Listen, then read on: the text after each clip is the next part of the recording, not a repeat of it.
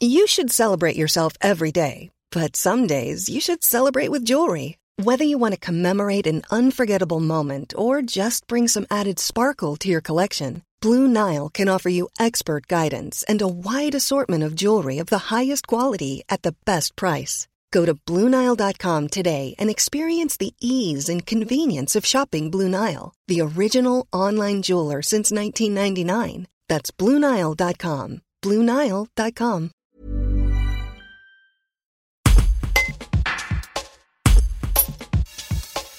Des fouilles et analyses ont récemment démontré que la vigne ardéchoise était 500 ans plus ancienne que ce qu'on pensait jusqu'à aujourd'hui.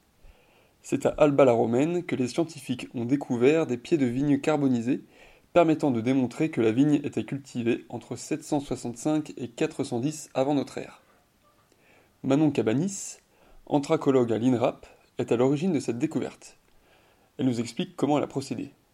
Un reportage de Pierre Brunet. Bah, en premier lieu, il faut qu'il y ait une fouille et des archéologues. Euh, alors ces archéologues, bah, ils font des prélèvements dans des seaux euh, de 10 litres, euh, des, des, prélèvements de terre.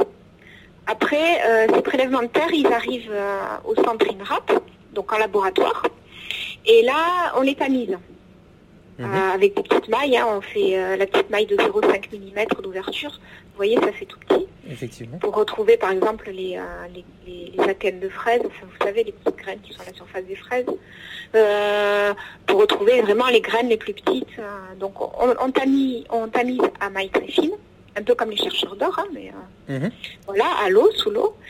Et, et, après, je récupère ce qui a été tamisé, et là je travaille que sous l'eau binoculaire, enfin, sous sous, fort grossissement parce que les graines sont invisibles à l'œil nu en fait. Hein.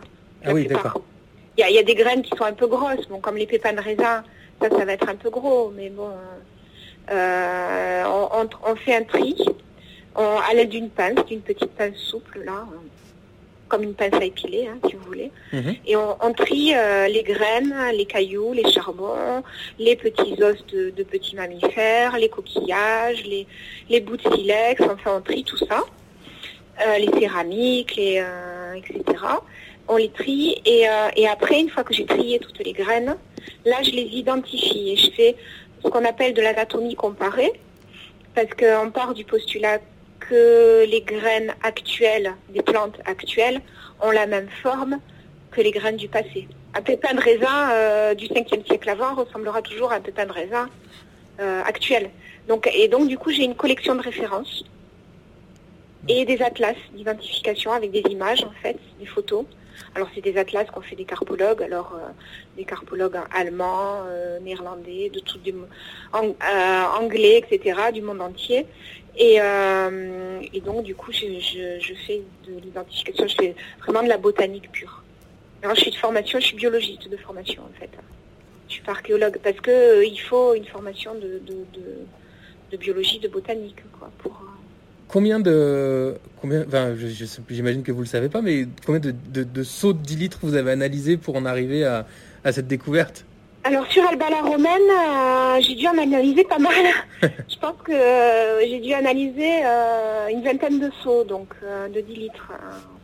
D'accord. Au, moins de 5 litres. Quoi. Vous l'avez trouvé dans le premier, dans le dernier Vous les avez tous analysés Ou est-ce qu'une fois que vous avez trouvé ça, vous vous êtes arrêté?